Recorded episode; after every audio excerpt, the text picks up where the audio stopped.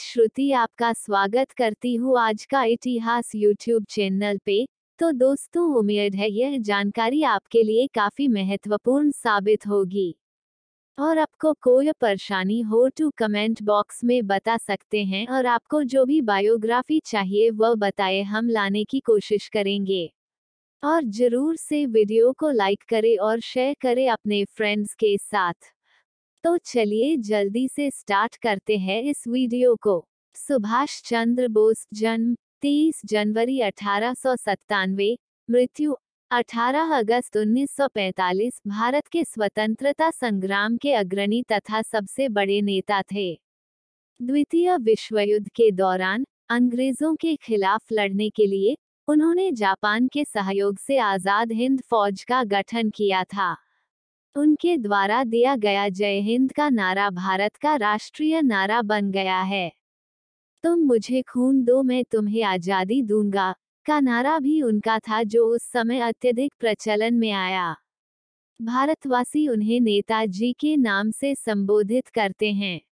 सुभाष चंद्र बोस जन्म तेईस जनवरी अठारह सौ सत्तानवे, कटक, बंगाल प्रेसिडेंसी का ओडिशा डिवीजन, ब्रिटिश भारत।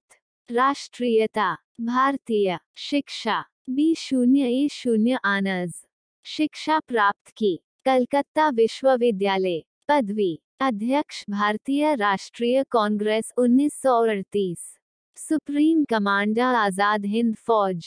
प्रसिद्धि कारण भारतीय स्वतंत्रता संग्राम के अग्रणी सेनानी तथा सबसे बड़े नेता। राजनीतिक पार्टी भारतीय राष्ट्रीय कांग्रेस एक नौ दो एक एक नौ चार शून्य, फॉरवर्ड ब्लॉक एक नौ तीन नौ एक नौ चार शून्य। जीवन साथी एमिली शेंकल। उन्नीस सौ सैंतीस में विवाह किंतु जनता को उन्नीस सौ तिरानवे में पता चला। बच्चे अनिता बोस फाफ। संबंधी शरतचंद्र बोस भाई, शिशिर कुमार बोस भतीजा। कुछ इतिहासकारों का मानना है कि जब नेताजी ने जापान और जर्मनी से सहायता लेने का प्रयास किया था तो ब्रिटिश सरकार ने अपने गुप्तचरों को उन्नीस सौ इकतालीस में उन्हें खत्म करने का आदेश दिया था। नेताजी ने पाँच जुलाई उन्नीस सौ तैंतालीस को सिंगापुर के टाउन हॉल के सामने सुप्रीम कमांडर के रूप में सेना को संबोधित करते हुए दिल्ली चलो का नारा दिया और जापानी सेना के साथ मिलकर ब्रिटिश व कॉमनवेल्थ सेना से बर्मा सहित इम्फाल और कोहिमा में एक साथ जमकर मोर्चा लिया। इक्कीस अक्टूबर उन्नीस सौ तैंतालीस को सुभाष बोस ने आजाद हिंद फौज के सर्वोच्च सेनापति की हैसियत से स्वतंत्र भारत की स्थायी सरकार बनाई, जिसे जर्मनी, जापान, फिलीपींस, कोरिया, चीन, इटली, मानचुको और आयरलैंड सहित ग्यारह देशों की सरकारों ने मान्यता दी थी। जापान ने अंडमान व निकोबार द्वीप इस स्थायी सरकार को दे दिए। सुभाष उन द्वीपों में गए और उनका नया नामकरण किया। उन्नीस सौ चौवालीस को आजाद हिंद फौज ने अंग्रेजों पर दोबारा आक्रमण किया और कुछ भारतीय प्रदेशों को अंग्रेजों से मुक्त भी करा लिया। कोहिमा का युद्ध चार अप्रैल उन्नीस सौ चौवालीस से बाईस जून उन्नीस सौ चौवालीस तक लड़ा गया एक भयंकर युद्ध था। इस युद्ध में जापानी सेना को पीछे हटना पड़ा था और यही एक महत्वपूर्ण मोड़ सिद्ध हुआ। छह जुलाई उन्नीस सौ चौवालीस को उन्होंने रंगून रेडियो स्टेशन से महात्मा गांधी के नाम एक प्रसारण जारी किया, जिसमें उन्होंने इस निर्णायक युद्ध में विजय के लिए उनका आशीर्वाद और शुभकामनाएं मांगी। नेताजी की मृत्यु को लेकर आज भी विवाद है। जहां जापान में प्रतिवर्ष अठारह अगस्त को उनका शहीद दिवस धूमधाम से मनाया जाता है, वहीं भारत में रहने वाले उनके परिवार के लोगों का आज भी यह मानना है कि सुभाष की मौत उन्नीस सौ पैंतालीस में नहीं हुई, वे उसके बाद रूस में नजरबंद थे। यदि ऐसा नहीं है तो भारत सरकार ने उनकी मृत्यु से संबंधित संबंधित दस्तावेज अब तक सार्वजनिक क्यों नहीं किए? यथा संभव संभव नेताजी की मौत नहीं हुई थी। सोलह जनवरी दो हज़ार चौदह गुरुवार को कलकत्ता उच्च न्यायालय ने नेताजी के लापता होने के रहस्य से जुड़े खुफिया दस्तावेजों को सार्वजनिक करने की मांग वाली जनहित याचिका पर सुनवाई के लिए विशेष पीठ के गठन का आदेश दिया। आज़ाद हिंद सरकार के पचहत्तर वर्ष पूर्ण होने पर इतिहास में पहली बार वर्ष दो हज़ार अठारह में भारत के प्रधानमंत्री नरेंद्र मोदी ने लाल किले पर तिरंगा फहराया। तेईस जनवरी दो हज़ार इक्कीस को नेताजी की एक सौ पच्चीसवीं जयंती है, जिसे भारत सरकार ने पराक्रम दिवस के रूप में मनाने का निर्णय लिया है। जन्म और पारिवारिक जीवन। सुभाष के पिता जानकीनाथ बोस का सन उन्नीस सौ पाँच का चित्र विकिमीडिया कॉमन्स से। नेताजी सुभाष चंद्र बोस का जन्म तेईस जनवरी सन अठारह सौ सत्तानवे को ओडिशा के कटक शहर में हिंदू कायस्थ परिवार में हुआ था। उनके पिता का नाम जानकीनाथ बोस और मां का नाम प्रभावती था। जानकीनाथ बोस कटक शहर के मशहूर वकील थे। पहले वे सरकारी वकील थे, मगर बाद में उन्होंने निजी प्रैक्टिस शुरू कर दी थी। उन्होंने कटक की महापालिका में लंबे समय तक काम किया था और वे बंगाल विधानसभा के सदस्य भी रहे थे। अंग्रेज सरकार ने उन्हें राय बहादुर का खिताब दिया था। प्रभावती देवी के पिता का नाम गंगानारायण दत्त था। दत्त परिवार को कोलकाता का एक कुलीन परिवार माना जाता था। प्रभावती और जानकीनाथ बोस की कुल मिलाकर चौदह संतानें थीं, जिसमें छह बेटियां और आठ बेटे थे। सुभाष उनकी नौवीं संतान और पांचवें बेटे थे। अपने सभी भाइयों में से सुभाष को सबसे अधिक लगाव शरद चंद्र से था। शरद बाबू प्रभावती और जानकीनाथ के दूसरे बेटे थे। सुभाष उन्हें मेजरा कहते थे। शरद बाबू की पत्नी का नाम विभावती था। उन्नीस सौ पाँच का सुभाष चंद्र बोस के परिवार का एक चित्र, जिसमें वे सबसे दाएं खड़े हैं। शिक्षा दीक्षा से लेकर आई सी एस तक का सफर संपादित करें।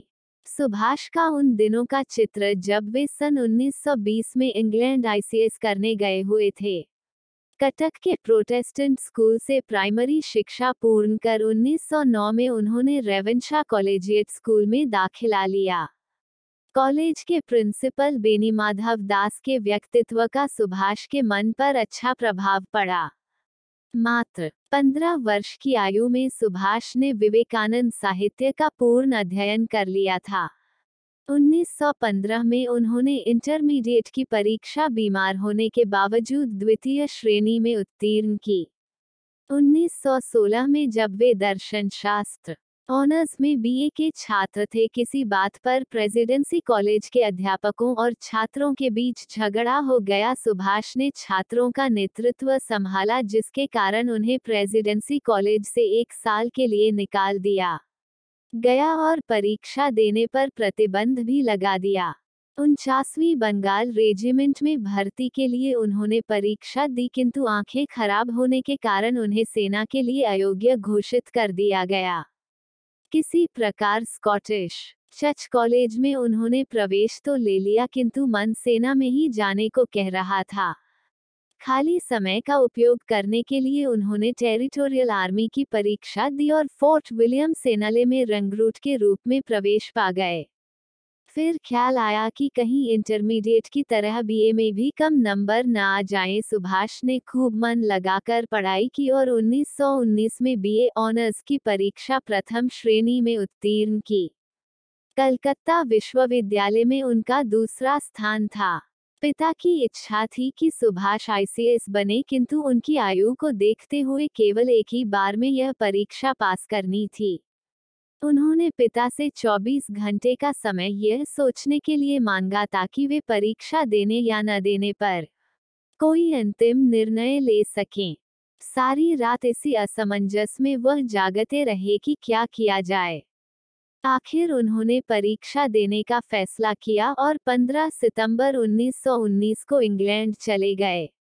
परीक्षा की तैयारी के लिए लंदन के किसी स्कूल में दाखिला न मिलने पर सुभाष ने किसी तरह किट्स विलियम हॉल में मानसिक एवं नैतिक विज्ञान की ट्राइपास ऑनर्स की परीक्षा का अध्ययन करने हेतु उन्हें प्रवेश मिल गया। इससे उनके रहने व खाने की समस्या हल हो गई। हाल में एडमिशन लेना तो बहाना था, असली मकसद तो आई सी एस में पास होकर दिखाना था। सो उन्होंने उन्नीस सौ बीस में वरीयता सूची में चौथा स्थान प्राप्त करते हुए पास कर ली। इसके बाद सुभाष ने अपने बड़े भाई शरतचंद्र बोस को पत्र लिखकर उनकी राय जाननी चाहिए कि उनके दिलो दिमाग पर तो स्वामी विवेकानंद और महर्षि अरविंद घोष के आदर्शों ने कब्जा कर रखा है, ऐसे में आई सी एस बनकर वह अंग्रेजों की गुलामी कैसे कर पाएंगे। बाईस अप्रैल उन्नीस सौ इक्कीस को भारत सचिव ई शून्य एस शून्य मॉन्टेग्यू को आई सी एस से त्याग पत्र देने का पत्र लिखा। एक पत्र देशबंधु चित्तरंजन दास को लिखा, किंतु अपनी मां प्रभावती का यह पत्र मिलते ही कि पिता, परिवार के लोग या अन्य कोई कुछ भी कहे, उन्हें अपने बेटे के इस फैसले पर गर्व है। सुभाष जून उन्नीस सौ इक्कीस में मानसिक एवं नैतिक विज्ञान में ट्राईपास ऑनर्स की डिग्री के साथ स्वदेश वापस लौट आए। स्वतंत्रता संग्राम में प्रवेश और कार्य संपादित करें। कोलकाता के स्वतंत्रता सेनानी देशबंधु चित्तरंजन दास के कार्य से प्रेरित होकर सुभाष दासबाबू के साथ काम करना चाहते थे। इंग्लैंड से उन्होंने दासबाबू को खत लिखकर उनके साथ काम करने की इच्छा प्रकट की। रवींद्रनाथ ठाकुर की सलाह के अनुसार भारत वापस आने पर वे सर्वप्रथम मुंबई गए और महात्मा गांधी से मिले। मुंबई में गांधी जी मणि भवन में निवास करते थे। वहां बीस जुलाई उन्नीस सौ इक्कीस को गांधी जी और सुभाष के बीच पहली मुलाकात हुई। गांधी जी ने उन्हें कोलकाता जाकर दासबाबू के साथ काम करने की सलाह दी। इसके बाद सुभाष कोलकाता आकर दासबाबू से मिले। उन दिनों गांधी जी ने अंग्रेज सरकार के खिलाफ असहयोग आंदोलन चला रखा था। दासबाबू इस आंदोलन का बंगाल में नेतृत्व कर रहे थे। उनके साथ सुभाष इस आंदोलन में सहभागी हो गए। उन्नीस सौ बाईस में दासबाबू ने कांग्रेस के अंतर्गत स्वराज पार्टी की स्थापना की।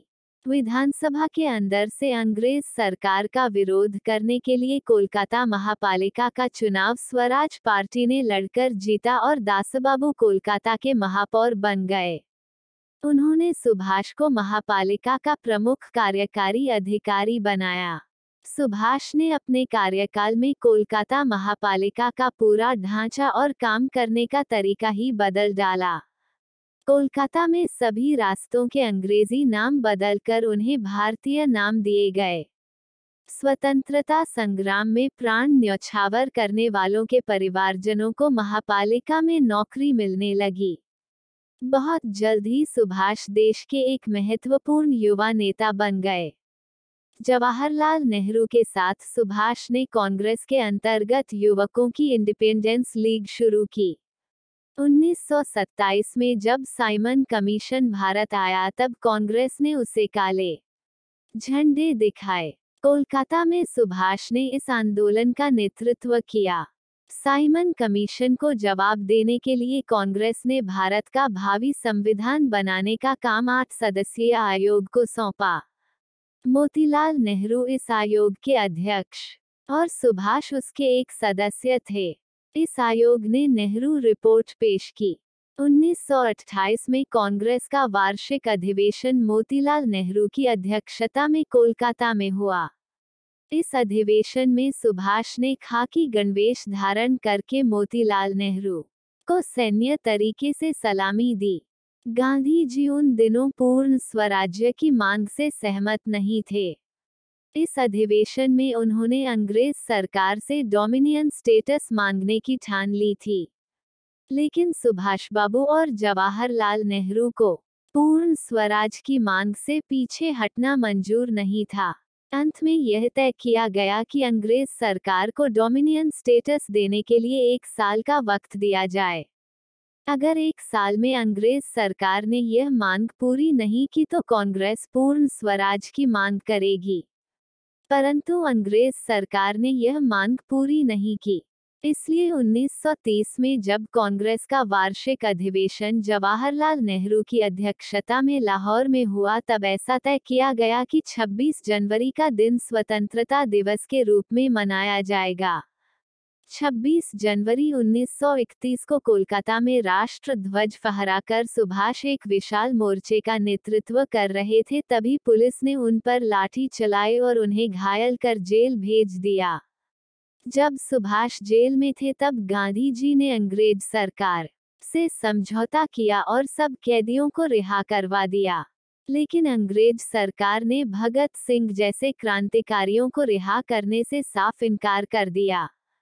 भगत सिंह की फांसी माफ कराने के लिए गांधी जी ने सरकार से बात तो की परंतु नरमी के साथ। सुभाष चाहते थे कि इस विषय पर गांधी जी अंग्रेज सरकार के साथ किया गया समझौता तोड़ दें, लेकिन गांधी जी अपनी ओर से दिया गया वचन तोड़ने को राजी नहीं थे। अंग्रेज सरकार अपने स्थान पर अड़ी रही और भगत सिंह व उनके साथियों को फांसी दे दी गई। भगत सिंह को न बचा पाने पर सुभाष गांधी और कांग्रेस के तरीकों से बहुत नाराज हो गए।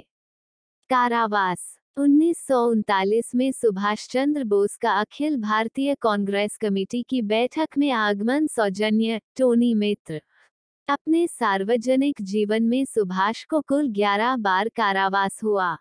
सबसे पहले उन्हें सोलह जुलाई उन्नीस सौ इक्कीस में छह महीने का कारावास हुआ।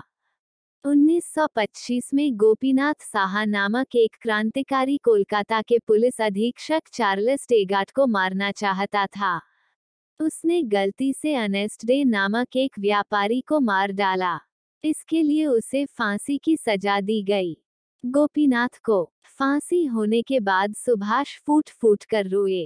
उन्होंने गोपीनाथ का शव मांगकर उसका अंतिम संस्कार किया। इससे अंग्रेज सरकार ने यह निष्कर्ष निकाला कि सुभाष ज्वलंत क्रांतिकारियों से न केवल संबंध ही रखते हैं अपितु वे उन्हें उत्प्रेरित भी करते हैं। इसी बहाने अंग्रेज सरकार ने सुभाष को गिरफ्तार किया और बिना कोई मुकदमा चलाए उन्हें अनिश्चित काल के लिए म्यांमार के मांडले कारागृह में बंदी बनाकर भेज दिया। पाँच नवंबर उन्नीस सौ पच्चीस को देशबंधु चित्तरंजन दास कोलकाता में चल बसे। सुभाष ने उनकी मृत्यु की खबर मांडले कारागृह में रेडियो पर सुनी। मांडले कारागृह में रहते समय सुभाष की तबीयत बहुत खराब हो गई, उन्हें तपेदिक हो गया, परंतु अंग्रेज सरकार ने फिर भी उन्हें रिहा करने से इनकार कर दिया। सरकार ने उन्हें रिहा करने के लिए यह शर्त रखी कि वे इलाज के लिए यूरोप चले जाएं। लेकिन सरकार ने यह स्पष्ट नहीं किया कि इलाज के बाद वे भारत कब लौट सकते हैं, इसलिए सुभाष ने यह शर्त स्वीकार नहीं की। आखिर में परिस्थिति इतनी कठिन हो गई कि जेल अधिकारियों को यह लगने लगा कि शायद वे कारावास में ही न मर जाएं। अंग्रेज सरकार यह खतरा भी नहीं उठाना चाहती थी कि सुभाष की कारागृह में मृत्यु हो जाए, इसलिए सरकार ने उन्हें रिहा कर दिया। उसके बाद सुभाष इलाज के लिए डलहौजी चले गए। उन्नीस सौ तीस में सुभाष कारावास में ही थे कि चुनाव में उन्हें कोलकाता का महापौर चुना गया, इसलिए सरकार उन्हें रिहा करने पर मजबूर हो गई। उन्नीस सौ बत्तीस में सुभाष को फिर से कारावास हुआ। इस बार उन्हें अल्मोड़ा जेल में रखा गया। अल्मोड़ा जेल में उनकी तबीयत फिर से खराब हो गई। चिकित्सकों की सलाह पर सुभाष इस बार इलाज के लिए यूरोप जाने को राजी हो गए। यूरोप प्रवास उन्नीस सौ तैंतीस में शल्य क्रिया के बाद ऑस्ट्रिया के बादगास्तीन में स्वास्थ्य लाभ करते हुए सन उन्नीस सौ तैंतीस से लेकर उन्नीस सौ छत्तीस तक सुभाष यूरोप में रहे। यूरोप में सुभाष ने अपनी सेहत का ख्याल रखते हुए अपना कार्य बदस्तूर जारी रखा। वहां वे इटली के नेता मुसोलिनी से मिले, जिन्होंने उन्हें भारत के स्वतंत्रता संग्राम में सहायता करने का वचन दिया। आयरलैंड के नेता डी वलेरा सुभाष के अच्छे दोस्त बन गए। जिन दिनों सुभाष यूरोप में थे उन्हीं दिनों जवाहरलाल नेहरू की पत्नी कमला नेहरू का ऑस्ट्रिया में निधन हो गया। सुभाष ने वहां जाकर जवाहरलाल नेहरू को सांत्वना दी। बाद में सुभाष यूरोप में विट्ठल भाई पटेल से मिले। विट्ठल भाई पटेल के साथ सुभाष ने मंत्रणा की, जिसे पटेल बोस विश्लेषण के नाम से प्रसिद्धि मिली। इस विश्लेषण में उन दोनों ने गांधी के नेतृत्व की जमकर निंदा की। उसके बाद विट्ठल भाई पटेल जब बीमार हो गए तो सुभाष ने उनकी बहुत सेवा की, मगर विट्ठल भाई पटेल नहीं बचे, उनका निधन हो गया। विट्ठल भाई पटेल ने अपनी वसीयत में अपनी सारी संपत्ति सुभाष के नाम कर दी, मगर उनके निधन के पश्चात उनके भाई सरदार वल्लभ भाई पटेल ने इस वसीयत को स्वीकार नहीं किया। सरदार पटेल ने इस वसीयत को लेकर अदालत में मुकदमा चलाया। यह मुकदमा जीतने पर सरदार वल्लभ भाई पटेल ने अपने भाई की सारी संपत्ति गांधी के हरिजन सेवा कार्य को भेंट कर दी। उन्नीस सौ चौंतीस में सुभाष को उनके पिता के मृत्युशैया पर होने की खबर मिली। खबर सुनते ही वे हवाई जहाज से कराची होते हुए कोलकाता लौटे। यद्यपि कराची में ही उन्हें पता चल गया था कि उनके पिता की मृत्यु हो चुकी है, फिर भी वे कोलकाता गए। कोलकाता पहुंचते ही अंग्रेज सरकार ने उन्हें गिरफ्तार कर लिया और कई दिन जेल में रखकर वापस यूरोप भेज दिया। ऑस्ट्रिया में प्रेम विवाह, सुभाष का उनकी पत्नी के साथ दुर्लभ चित्र। सन उन्नीस सौ चौंतीस में जब सुभाष ऑस्ट्रिया में अपना इलाज कराने हेतु ठहरे हुए थे, उस समय उन्हें अपनी पुस्तक लिखने हेतु एक अंग्रेजी जानने वाले टाइपिस्ट की आवश्यकता हुई। उनके एक मित्र ने एमिली शेंकल आ, एमिली शेंकल नाम की एक ऑस्ट्रियन महिला से उनकी मुलाकात करा दी। एमिली के पिता एक प्रसिद्ध पशु चिकित्सक थे। सुभाष एमिली की ओर आकर्षित हुए और उन दोनों में स्वाभाविक प्रेम हो गया। नाजी जर्मनी के सख्त कानूनों को देखते हुए उन दोनों ने सन उन्नीस सौ बयालीस में बाड गास्टन नामक स्थान पर हिंदू पद्धति से विवाह रचा लिया। वियना में एमिली ने एक पुत्री को जन्म दिया। सुभाष ने उसे पहली बार तब देखा जब वो मुश्किल से चार सप्ताह की थी। उन्होंने उसका नाम अनिता बोस रखा था। अगस्त उन्नीस सौ पैंतालीस में ताइवान में हुई तथाकथित विमान दुर्घटना में जब सुभाष की मौत हुई, अनिता पौने तीन साल की थी। अनिता अभी जीवित है। उसका नाम अनिता बोस फाफ अनिटा बोस फाफ है। अपने पिता के परिवार जनों से मिलने अनिता फाफ कभी कभी भारत भी आती है। हरिपुरा कांग्रेस का अध्यक्ष पद। नेताजी सुभाष चंद्र बोस महात्मा गांधी के साथ हरिपुरा कांग्रेस अधिवेशन में सन उन्नीस सौ अड़तीस उन दोनों के बीच राजेंद्र प्रसाद और नेताजी के वाएं सरदार वल्लभ भाई पटेल भी दिख रहे हैं। उन्नीस सौ अड़तीस में कांग्रेस का वार्षिक अधिवेशन हरिपुरा में होना तय हुआ। इस अधिवेशन से पहले गांधी जी ने कांग्रेस अध्यक्ष पद के लिए सुभाष को चुना। यह कांग्रेस का इक्यावनवां अधिवेशन था, इसलिए कांग्रेस अध्यक्ष सुभाष चंद्र बोस का स्वागत इक्यावन बैलों द्वारा खींचे हुए रथ में किया गया। इस अधिवेशन में सुभाष का अध्यक्षीय भाषण बहुत ही प्रभावी हुआ। किसी भी भारतीय राजनीतिक व्यक्ति ने शायद ही इतना प्रभावी भाषण कभी दिया हो। अपने अध्यक्षीय कार्यकाल में सुभाष ने योजना आयोग की स्थापना की। जवाहरलाल नेहरू इसके पहले अध्यक्ष बनाए गए। सुभाष ने बंगलौर में मशहूर वैज्ञानिक सर विश्वेश्वरैया की अध्यक्षता में एक विज्ञान परिषद की स्थापना भी की। उन्नीस सौ सैंतीस में जापान ने चीन पर आक्रमण कर दिया। सुभाष की अध्यक्षता में कांग्रेस ने चीनी जनता की सहायता के लिए डॉक्टर द्वारकानाथ कोतनिस के नेतृत्व में चिकित्सकीय दल भेजने का निर्णय लिया। आगे चलकर जब सुभाष ने भारत के स्वतंत्रता संग्राम में जापान से सहयोग किया, तब कई लोग उन्हें जापान की कठपुतली और फैशिस्ट कहने लगे। मगर इस घटना से यह सिद्ध होता है कि सुभाष न तो जापान की कठपुतली थे और न ही वे फैशिस्ट विचारधारा से सहमत थे। कांग्रेस के अध्यक्ष पद से इस्तीफा संपादित करें। उन्नीस सौ अड़तीस में गांधी जी ने कांग्रेस अध्यक्ष पद के लिए सुभाष को चुना तो था, मगर उन्हें सुभाष की कार्यपद्धति पसंद नहीं आई।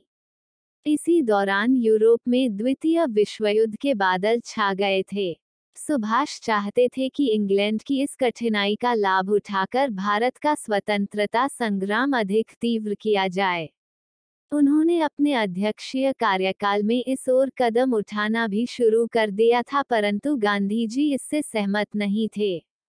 उन्नीस सौ उनतालीस में जब नया कांग्रेस अध्यक्ष चुनने का समय आया, तब सुभाष चाहते थे कि कोई ऐसा व्यक्ति अध्यक्ष बनाया जाए जो इस मामले में किसी दबाव के आगे बिल्कुल न झुके।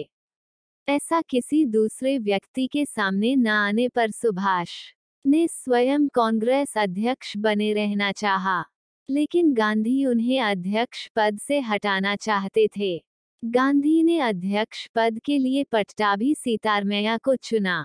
कविवर रविंद्रनाथ ठाकुर ने गांधी को पत्र लिखकर सुभाष को ही अध्यक्ष बनाने का निवेदन किया। प्रफुल्ल चंद्र राय और मेघनाद साहा जैसे वैज्ञानिक भी सुभाष को ही फिर से अध्यक्ष के रूप में देखना चाहते थे, लेकिन गांधी जी ने इस मामले में किसी की बात नहीं मानी। कोई समझौता न हो पाने पर बहुत बरसों बाद कांग्रेस पार्टी में अध्यक्ष पद के लिए चुनाव हुआ। सब समझते थे कि जब महात्मा गांधी ने पट्टाभी सीतारमैया का साथ दिया है, तब वे चुनाव आसानी से जीत जाएंगे, लेकिन वास्तव में सुभाष को चुनाव में पंद्रह सौ अस्सी मत और सीतारमैया को तेरह सौ सतहत्तर मत मिले। गांधी जी के विरोध के बावजूद सुभाष बाबू दो सौ तीन मतों से चुनाव जीत गए। मगर चुनाव के नतीजे के साथ बात खत्म नहीं हुई। गांधी जी ने पट्टाभी सीतारमैया की हार को अपनी हार बताकर अपने साथियों से कह दिया कि अगर वे सुभाष के तरीकों से सहमत नहीं हैं तो वे कांग्रेस से हट सकते हैं। इसके बाद कांग्रेस कार्यकारिणी के चौदह में से बारह सदस्यों ने इस्तीफा दे दिया। जवाहरलाल नेहरू तटस्थ बने रहे और अकेले शरद बाबू सुभाष के साथ रहे। उन्नीस सौ उनतालीस का वार्षिक कांग्रेस अधिवेशन त्रिपुरी में हुआ। इस अधिवेशन के समय सुभाष बाबू तेज बुखार से इतने बीमार हो गए थे कि उन्हें स्ट्रेचर पर लिटाकर अधिवेशन में लाना पड़ा। गांधी जी स्वयं भी इस अधिवेशन में उपस्थित नहीं रहे और उनके साथियों ने भी सुभाष को कोई सहयोग नहीं दिया।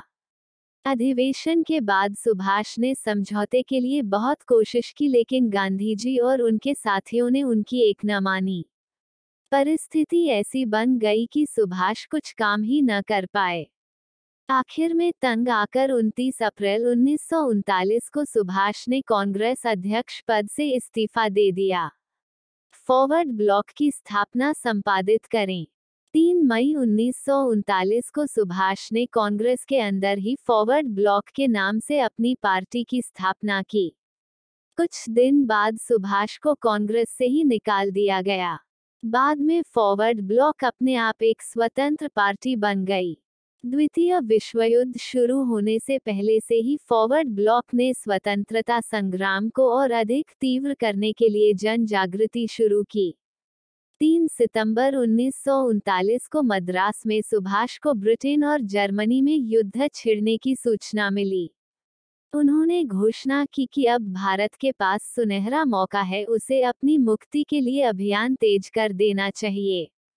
आठ सितंबर उन्नीस सौ उनतालीस को युद्ध के प्रति पार्टी का रुख तय करने के लिए सुभाष को विशेष आमंत्रित के रूप में कांग्रेस कार्य समिति में बुलाया गया।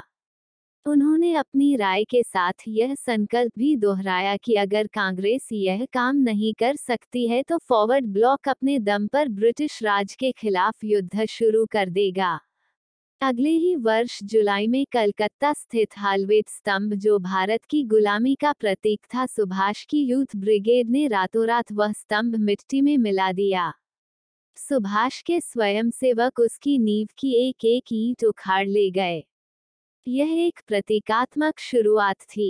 इसके माध्यम से सुभाष ने यह संदेश दिया था कि जैसे उन्होंने यह स्तंभ धूल में मिला दिया है, उसी तरह वे ब्रिटिश साम्राज्य की भी ईंट से ईंट बजा देंगे। इसके परिणाम स्वरूप अंग्रेज सरकार ने सुभाष सहित फॉरवर्ड ब्लॉक के सभी मुख्य नेताओं को कैद कर लिया। द्वितीय विश्व युद्ध के दौरान सुभाष जेल में निष्क्रिय रहना नहीं चाहते थे।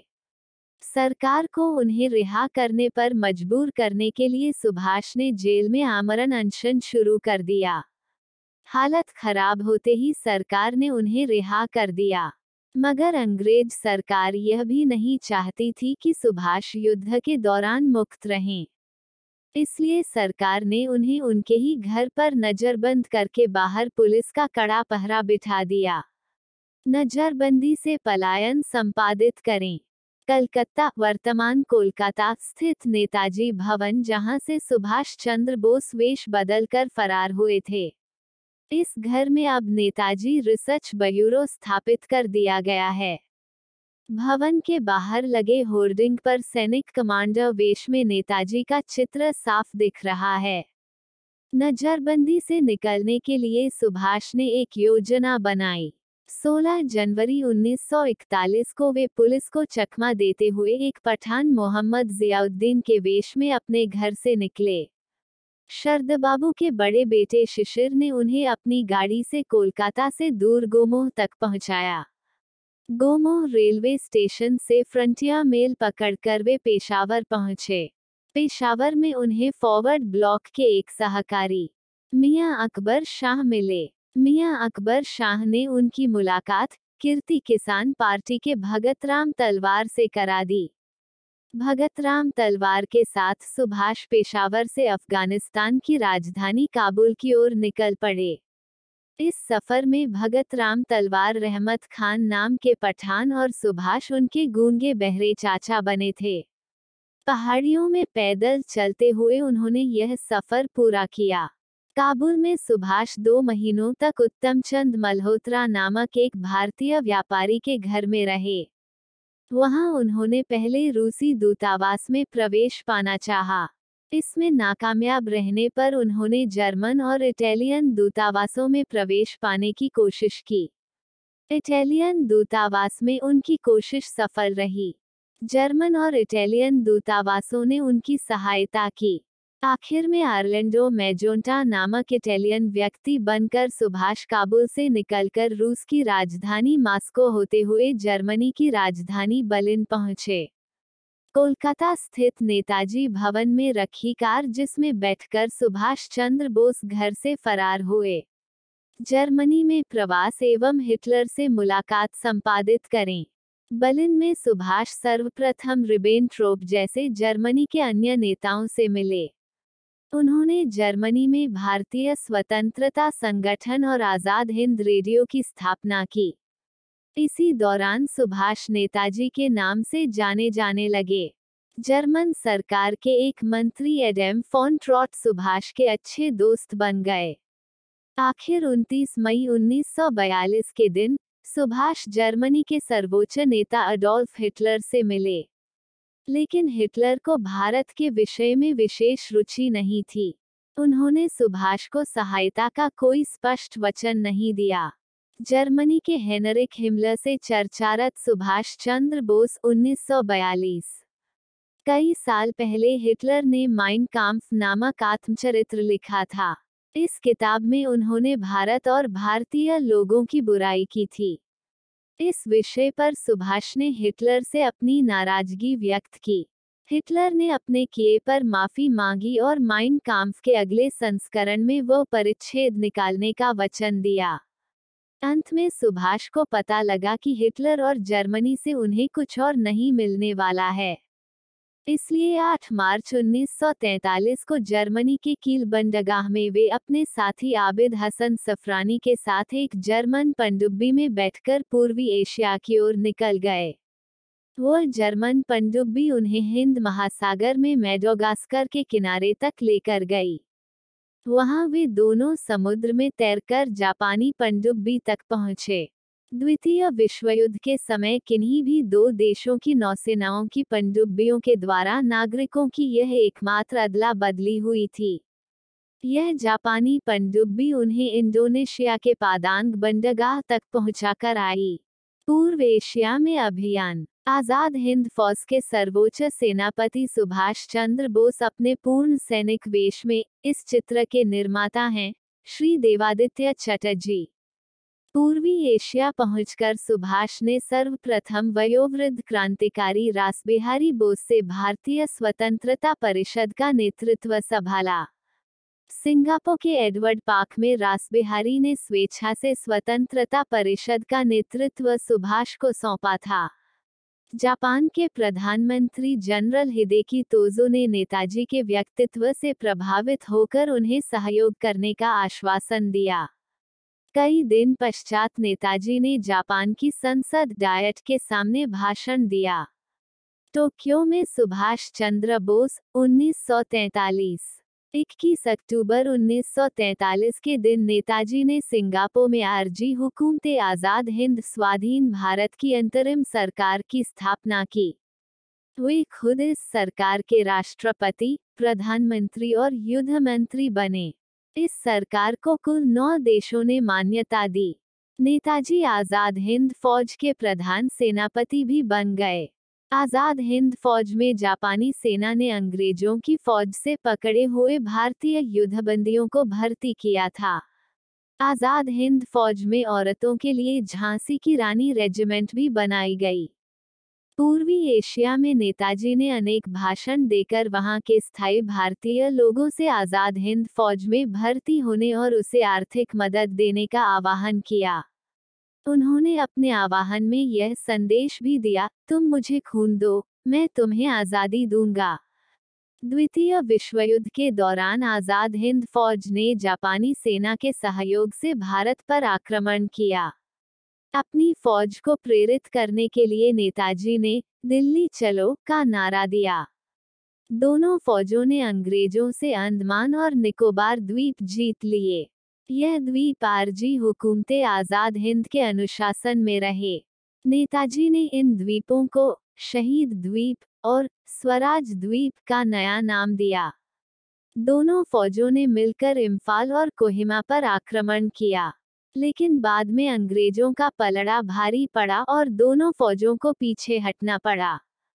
जब आज़ाद हिंद फौज पीछे हट रही थी तब जापानी सेना ने नेताजी के भाग जाने की व्यवस्था की, परंतु नेताजी ने झांसी की रानी रेजिमेंट की लड़कियों के साथ सैकड़ों मील चलते रहना पसंद किया। इस प्रकार नेताजी ने सच्चे नेतृत्व का एक आदर्श प्रस्तुत किया।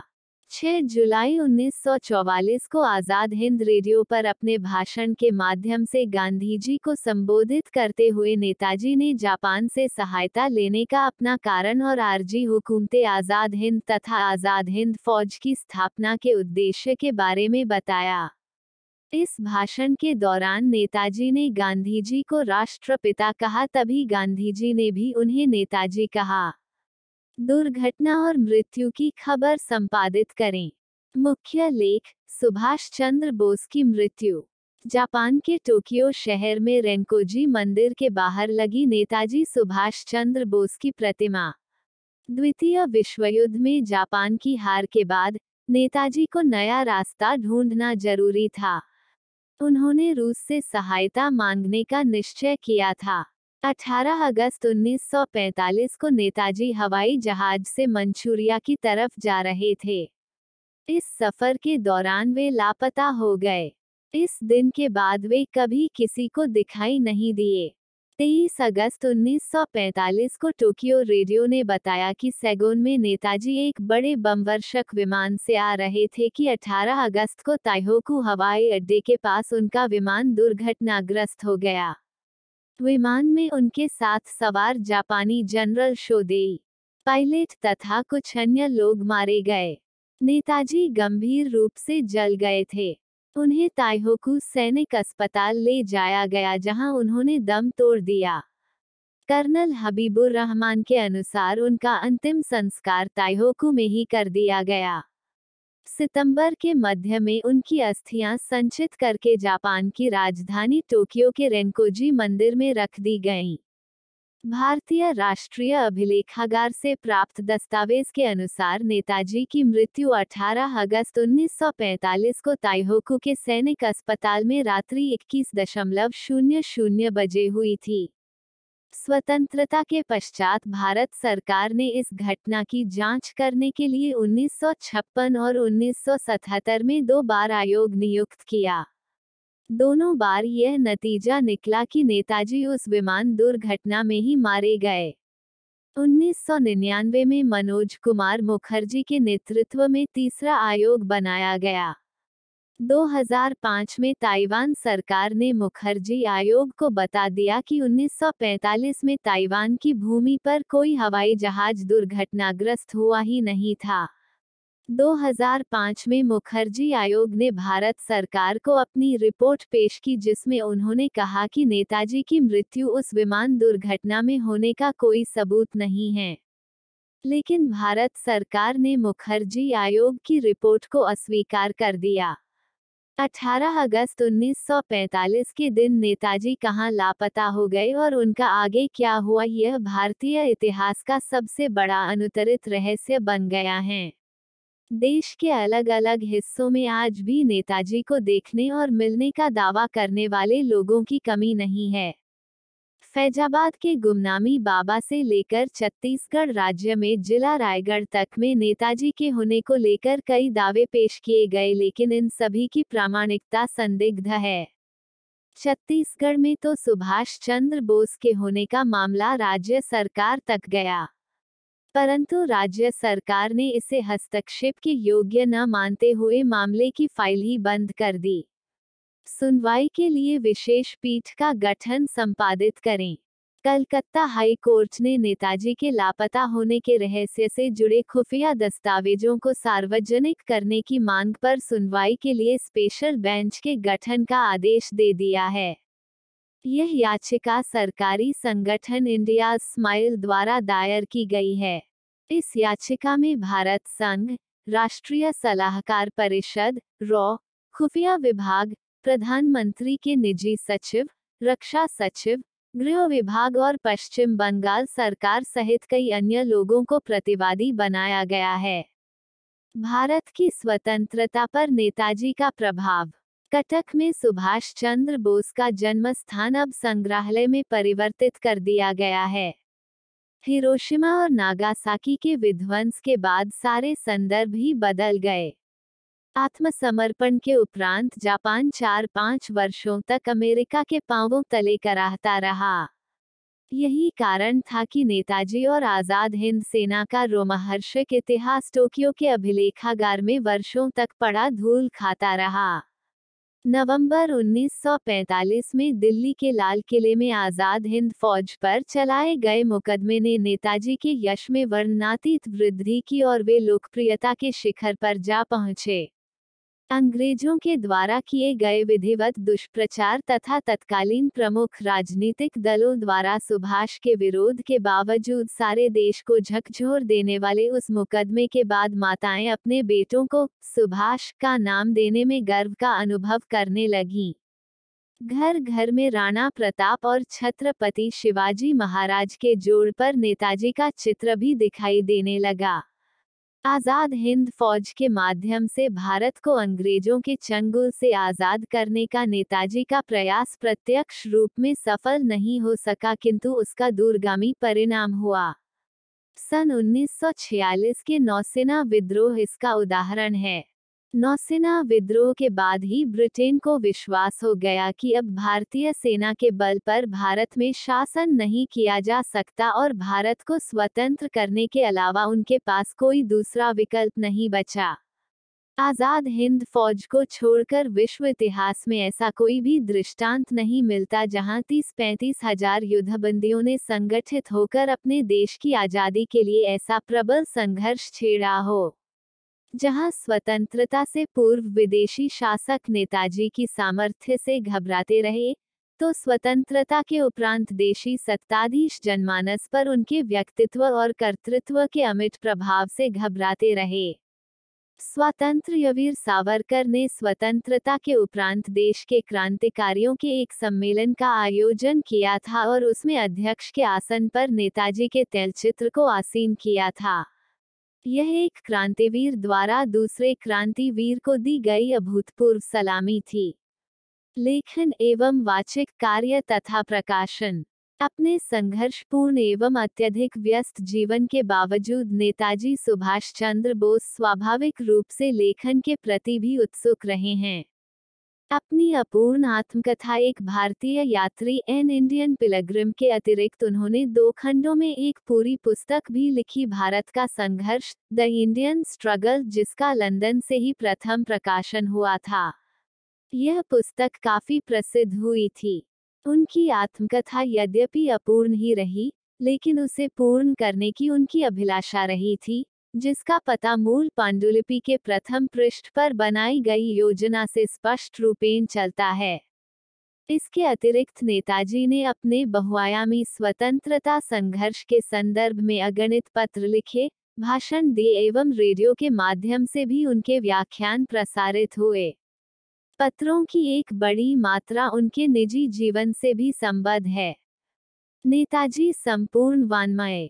दिसंबर उन्नीस सौ चालीस से नेताजी के अंतिम समय तक उनके पूर्ण विश्वासपात्र तथा निकट सहयोगी रहे डॉक्टर शून्य शिशिर कुमार बोस ने नेताजी रिसर्च ब्यूरो की स्थापना कर नेताजी के समग्र साहित्य के प्रकाशन का विशाल कार्य मुख्यतः विनोद सी शून्य चौधरी के साथ मिलकर उन्नीस सौ इकसठ ईस्वी में आरंभ किया था और उन्नीस सौ अस्सी में बारह खंडों में संकलित रचनाओं के प्रकाशन का काम शुरू हुआ। आरंभिक योजना दस खंडों में समग्र साहित्य के प्रकाशन की थी, परंतु बाद में यह योजना बारह खंडों की हो गई। अप्रैल उन्नीस सौ अस्सी में सर्वप्रथम बांग्ला में इसके प्रथम खंड का प्रकाशन हुआ था और नवंबर उन्नीस सौ अस्सी में अंग्रेजी में। हिंदी में इसका प्रथम खंड उन्नीस सौ बयासी में प्रकाशित हुआ और फिर इन तीनों भाषाओं में समग्र साहित्य का प्रकाशन होते रहा। इसका अंतिम बारहवां खंड दो हज़ार ग्यारह ही शून्य में छप कर आ पाया, हालांकि इसकी सामग्री पहले से ही तैयार थी। इस समग्र वाङ्मय के संकलन एवं प्रकाशन कार्य से आरंभ से ही सुगत बोस भी जुड़े हुए थे और अंतिम दो खंडों का प्रकाशन डॉक्टर शून्य शिशिर कुमार बोस के दहखत निधन के कारण मुख्यतः सुगत बोस के ही संपादन में हुआ। इस समग्र वाङ्मय के प्रथम खंड में उनकी आत्मकथा के साथ कुछ पत्रों का प्रकाशन हुआ है और द्वितीय खंड में उनकी सुप्रसिद्ध पुस्तक भारत का संघर्ष द इंडियन स्ट्रगल का प्रकाशन हुआ है।